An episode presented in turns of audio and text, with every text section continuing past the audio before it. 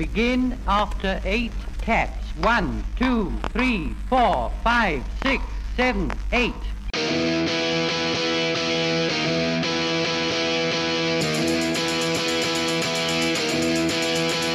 He was slinging pawns at a B&B when he had an epiphany. And they complained about time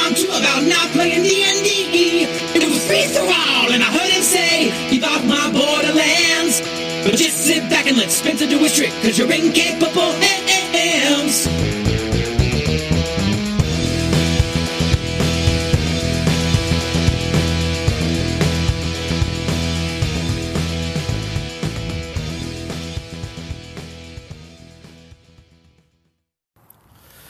Hi Spencer.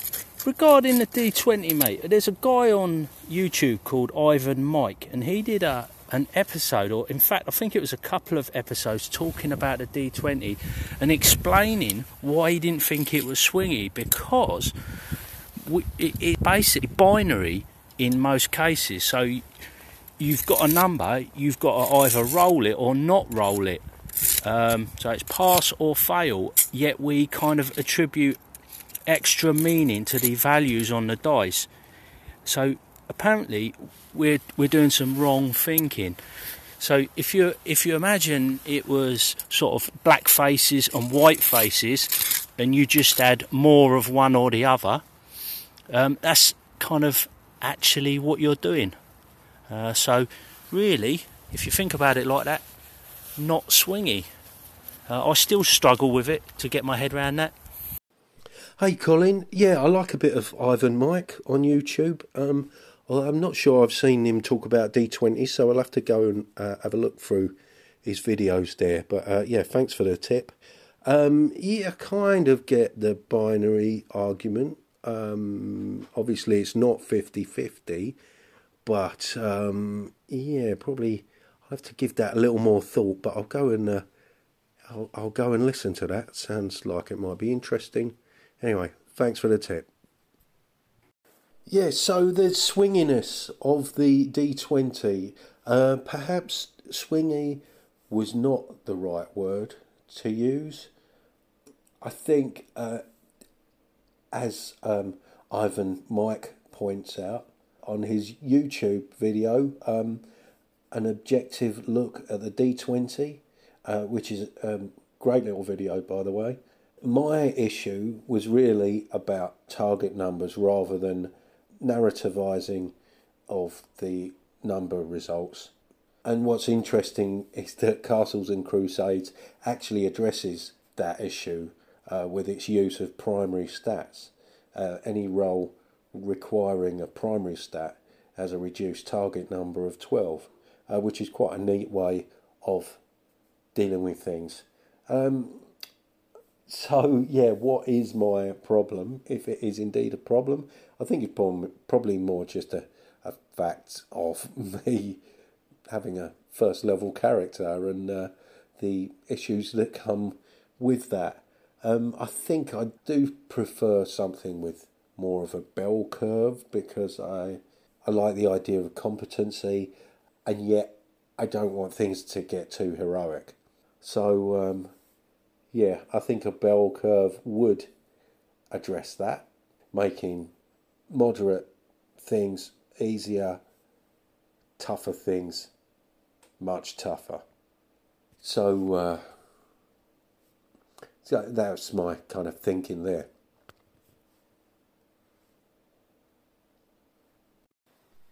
Episode 12 says. I think we're alone now. Oh no, we're not. Uh, so this episode is essentially a response to John Large, Red Dice Diaries, his question about playing RPGs solo, and uh, if I could kind of uh, elucidate a bit. I know Froth has got an episode coming up soon, all about solo play, and um, very much looking forward to that. And no doubt, John, you'll be uh, tuning into that one. But I also wanted to point out Che Webster's latest episode of the GM Journal on Roleplay Rescue. That's the bonus episode from the 13th of July. He talks about game structure about six or seven minutes into the podcast uh, when he gets onto the subject of solo play and the Mythic GM emulator and what a great resource that is. So um, that's well worth checking out too. Personally, I like something a little more stripped down. So originally, this episode um, had a whole heap of GM emulators and solo games. I spoke about well, I didn't speak about them at length. I basically had a lengthy list, and um, it just it was just boring just reading out a whole load of titles, saying a little bit about them.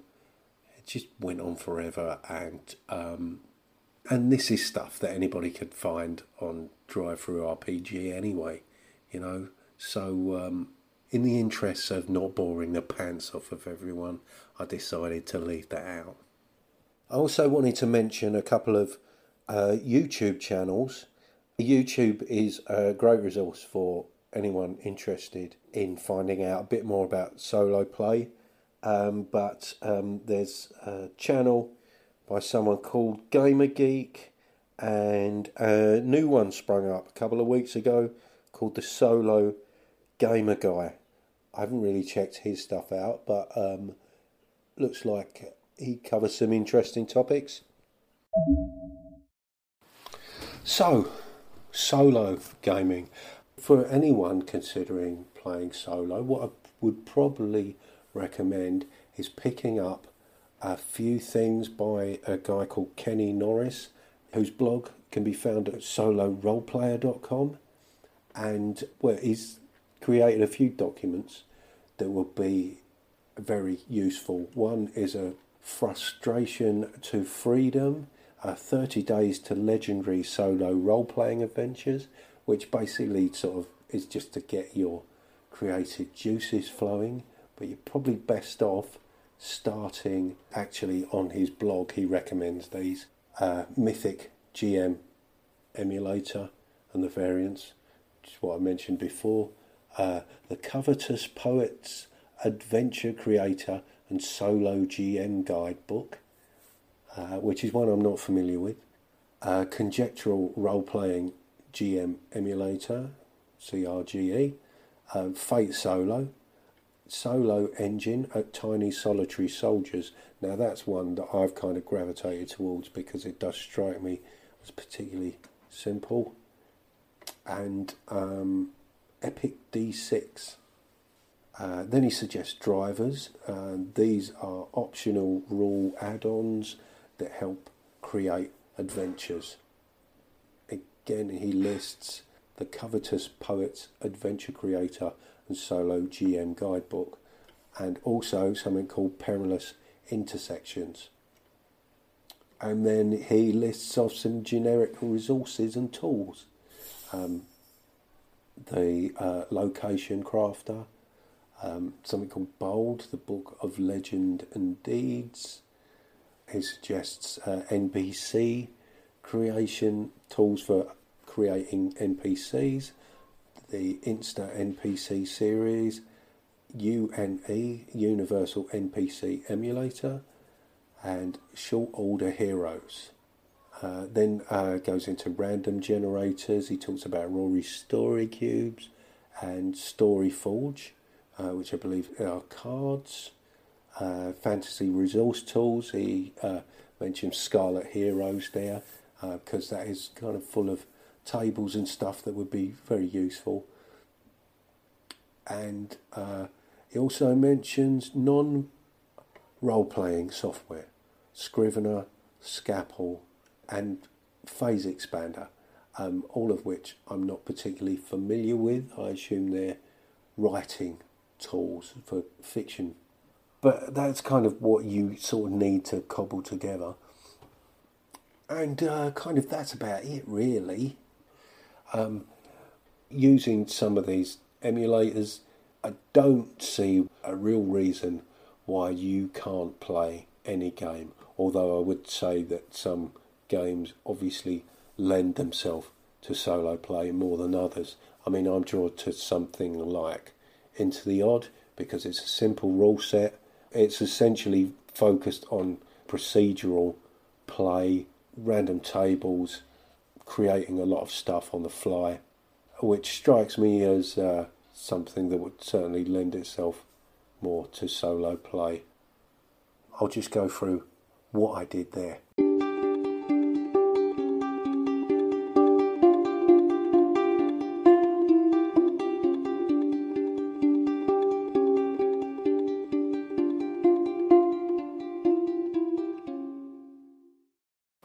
Yeah, so as I said before, I felt that Into the Odd would lend itself to this uh, quite well because it's kind of procedurally generated setting. There's no maps involved. The setting itself is quite amorphous.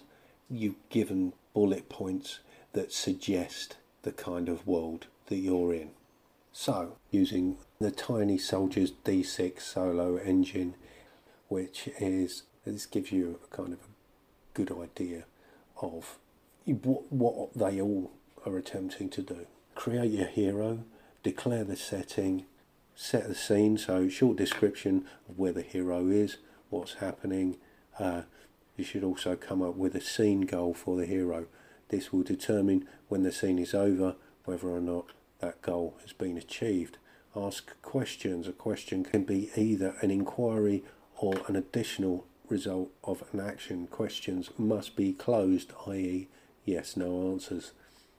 Uh, for each question, roll a d6, read the result. If your hero has a significant disadvantage or advantage, roll an additional d6 and choose the result accordingly.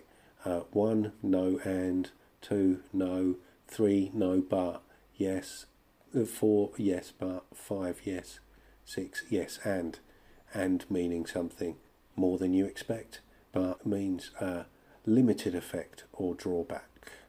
In addition, roll a different coloured d6.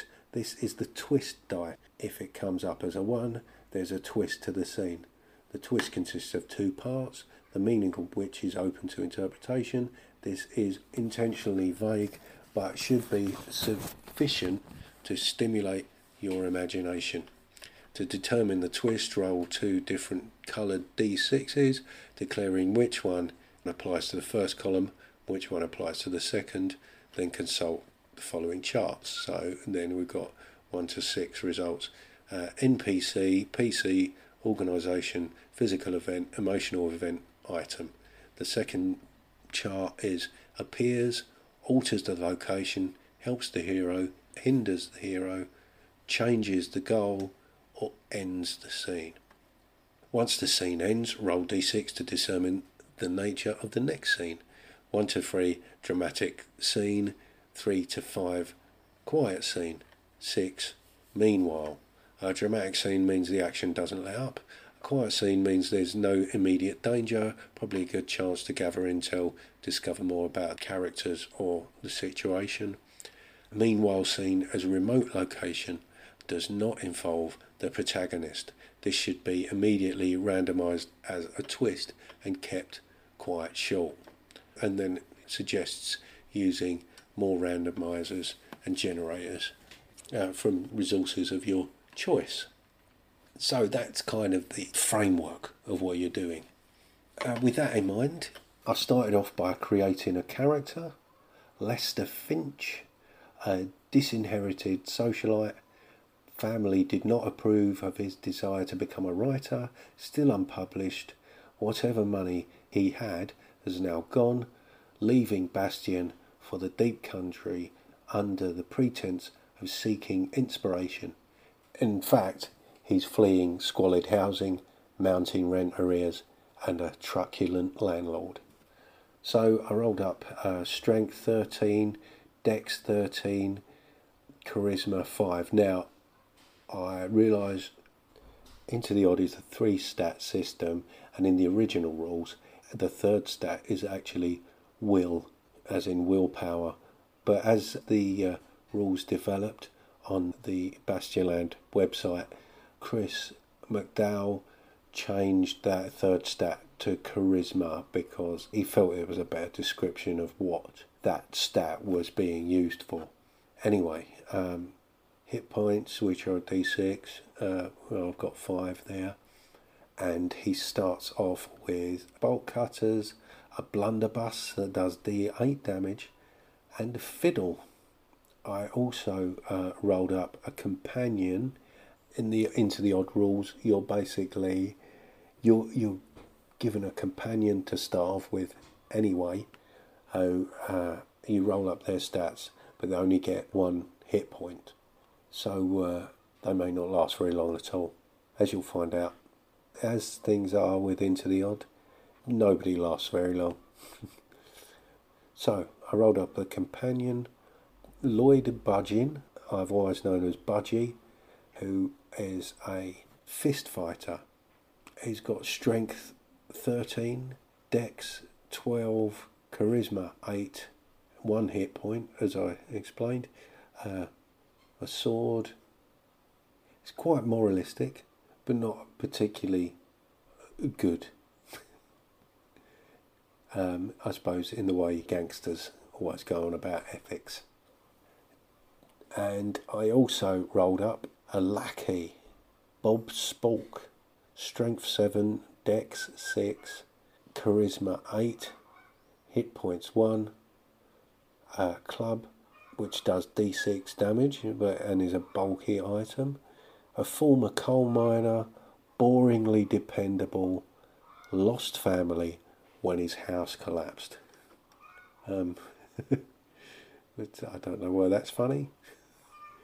Um, so, Lester, escaping debtors, is leaving Bastion under the cover of darkness after persuading Budgie to join him, with the promise of helping him find some major arcana that Budgie has learned is hidden beneath an old ruined abbey just outside the small village of Whitebridge in Darkmarsh.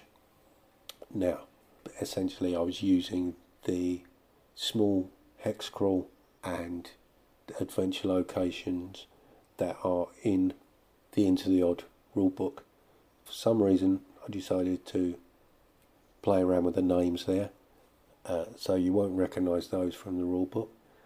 But um, mention of what Arcana is, they're basically ciphers, little bits of weird technology or magic items that um, do uh, a wide variety of bizarre and strange things, may only have limited uses, but they're basically the uh, prized objects of Into the Odd, and the reason why anyone bothers to adventure in such a treacherous world.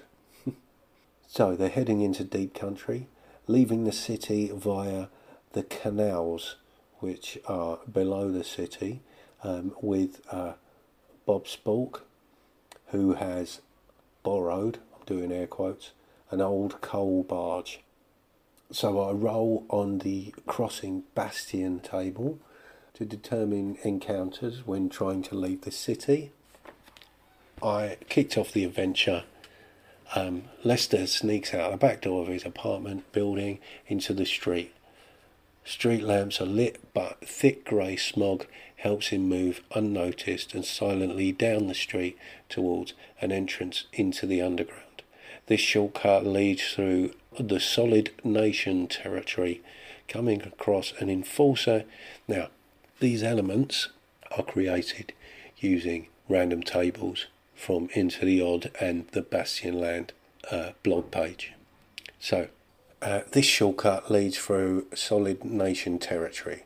Coming across an enforcer in his customary silver face paint, it's Tuman Snell, usually a fair and down to earth man. They once shared a squat together. He spent the previous night in custody and has been on a drinking binge since his release. He's not well, ranting about forming an uprising. Lester leaves him to his own devices uh, continuing through the underground passageway, meeting Budgie at the arranged location. Uh, while talking to Budgie, a crawling carapace drops from an unseen ledge above. This rusty coloured creature, driven by the love of cruelty, lands directly on Budgie's back, biting into his neck, its mandibles causing critical damage. Bite 9d6 carries a joint stiffening poison. Anyone taking critical damage loses d6 dex. Budgie falls to the ground, bleeding out profusely, and loses consciousness. Lester shoots at the thing with his blunderbuss, causing three damage, before putting some distance between him and the creature, attempting an attack on Lester. The creature fumbles, falling over onto its back, momentarily incapacitated, legs kicking as it tries to right itself. Lester maneuvers back towards the writhing creature, grabs Lloyd's sword, and plunges it deep into the carapace's exposed underbelly, killing it. Lloyd is dead. So, uh, yeah, quite dramatic turn of events there. Um, you know, but such is the nature of Into the Odd. Based on a, an encounter roll, I rolled up a new character, Pip Pickwick, going all out Dickens there. Uh, strength 9, Dex 8, um, Charisma 9, hit points 5. He has a blunderbuss a hatchet, muck dreams, show undiscovered surroundings. So essentially, he's got a, um, as it is with Into the Odd, sometimes these things don't really, they're very open and uh, can be interpreted in many ways. So I figured Muck Dreams was that he had a dog that was wandering around, but when he slept, he would see through the dog's eyes.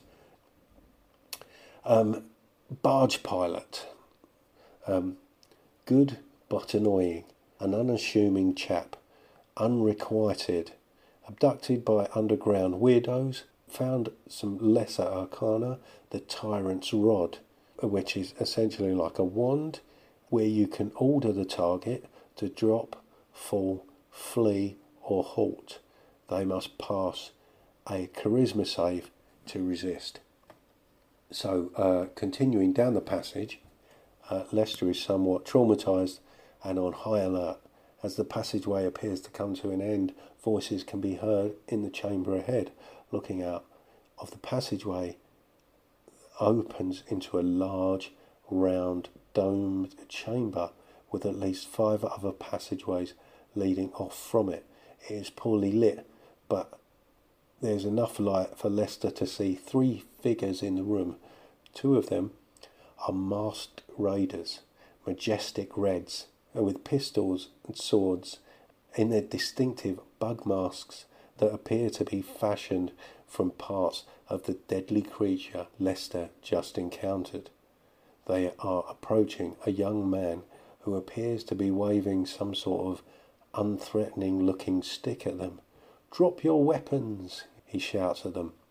To Lester's surprise, the first red drops his sword and immediately stops in his tracks, looking down at his open hand. The second red walks past him and straight up to the young man, grabbing at the curious stick with his left hand, attempting to strike him with the hilt of his sword, but slips on the stone floor, managing to stay upright, but loses grip on his sword, which clatters loudly to the chamber floor. Pip stands his ground, pulling out a hatchet, swiftly delivering a fatal blow to the unarmed man's shoulder, incapacitating him. Lester already has his gun aimed at the other red, who is trying to unsheath his pistol. Lester fires, blowing the man's mask off. The unmasked man, a little shaken, turns towards his new attacker, raising his pistol and fires back. The bullet whistles past Lester's ear. Pip steps over the injured man in front of him and walks towards the pistol wielding raider, again pointing his wand at him and yelling, Stop! This appears to have little effect as the man ducks back into the passageway for cover, no longer in Lester's line of sight. Lester walks into the room, nodding at Pip as he tries to get the raider back in his sights. Taking a shot into the darkness of the passageway, he hears the raider running off, now lost in the shadows. We need to get out of here, There will surely be more on the way, says Pip. I've an idea, says Lester, removing the mask from the man groaning on the floor. Grab the other one, pointing at the mask the other raider left behind. Might just save us from getting into more trouble. Grabbing the stray pistol, Lester explains he needs to get to a canal heading east out of the city as they put on masks. Pip says, I can get you there no problem. Follow me. They head down the passageway directly opposite. After travelling quickly and quietly down several passageways, they emerge at the top of some stone steps leading down to the bank of an underground canal. There are several barges moored here, and Lester can just make out Bob in the dim sodium light. Once on the barge, Lester examines the markings on the wand. Bob is a man of few words. He explains that now the boat has gained momentum, he is shutting off the engine as they drift slowly off the main canal, heading down a particularly low roofed, narrow, unlit tunnel, only accessible when the waters are exceptionally low as they are now. He indicates to his two passengers that they will have to lay on the roof of the barge, their feet on the ceiling, and walk this thing out of here if there's any hope of us getting out in one piece. This route is not for the faint hearted, as many have perished down here, swallowed by the sudden rising of the waters. However, Spork knows these waters like the back of his hand and has assured Lester that this is the best way to leave the city unnoticed. It seems an age before they emerge from the other side of the tunnel, the two passengers' legs now aching. It is early hours of the morning and still dark as they leave the city behind. Bob, believing they are in safe waters, restarts the engine as Lester and Pip try to get comfortable enough to get a few hours sleep. So yeah, I've kind of written that up as uh, well. I'm kind of surprised how well and detailed I wrote that up because it's been some time since I looked at it. Um, but uh, you get the idea, and I don't know. Reading that back, it was as much a a writing exercise as anything else. But um, I hope that gives you a kind of at least a suggestion of what you can do. Obviously, there's no need to journal events quite in that manner, but um, I found it entertaining to do it in that way. Well, the intention of that was to show you how the uh, solo mechanics would work in the context of the game, but I realise I got caught up in the story and I didn't really explain any of that at all, but um, just enjoying myself too much and I'm going to leave it as it is. I hope you can make some sense of it. And if not, I hope at least that you enjoyed it. Oh, I wanted to point out that there is a great interview on uh, on Questing Beasts channel. Uh, ben Milton interviews uh, Chris McDowall about his upcoming Kickstarter of Electric Bastionland, which is something I've been looking forward to for so long. And um, yeah, I'll be on that as soon as it pops up. So yeah, well worth checking out. Lots of interesting stuff there. I've been a fan of Into the Odd since I first looked at it, and uh, looks like this thing is going to tick all my boxes. During that interview, Ben Milton makes a statement all OSR games are essentially resource management. It strikes me as an interesting identifier, not something I'd thought about myself. I wonder what you think of that.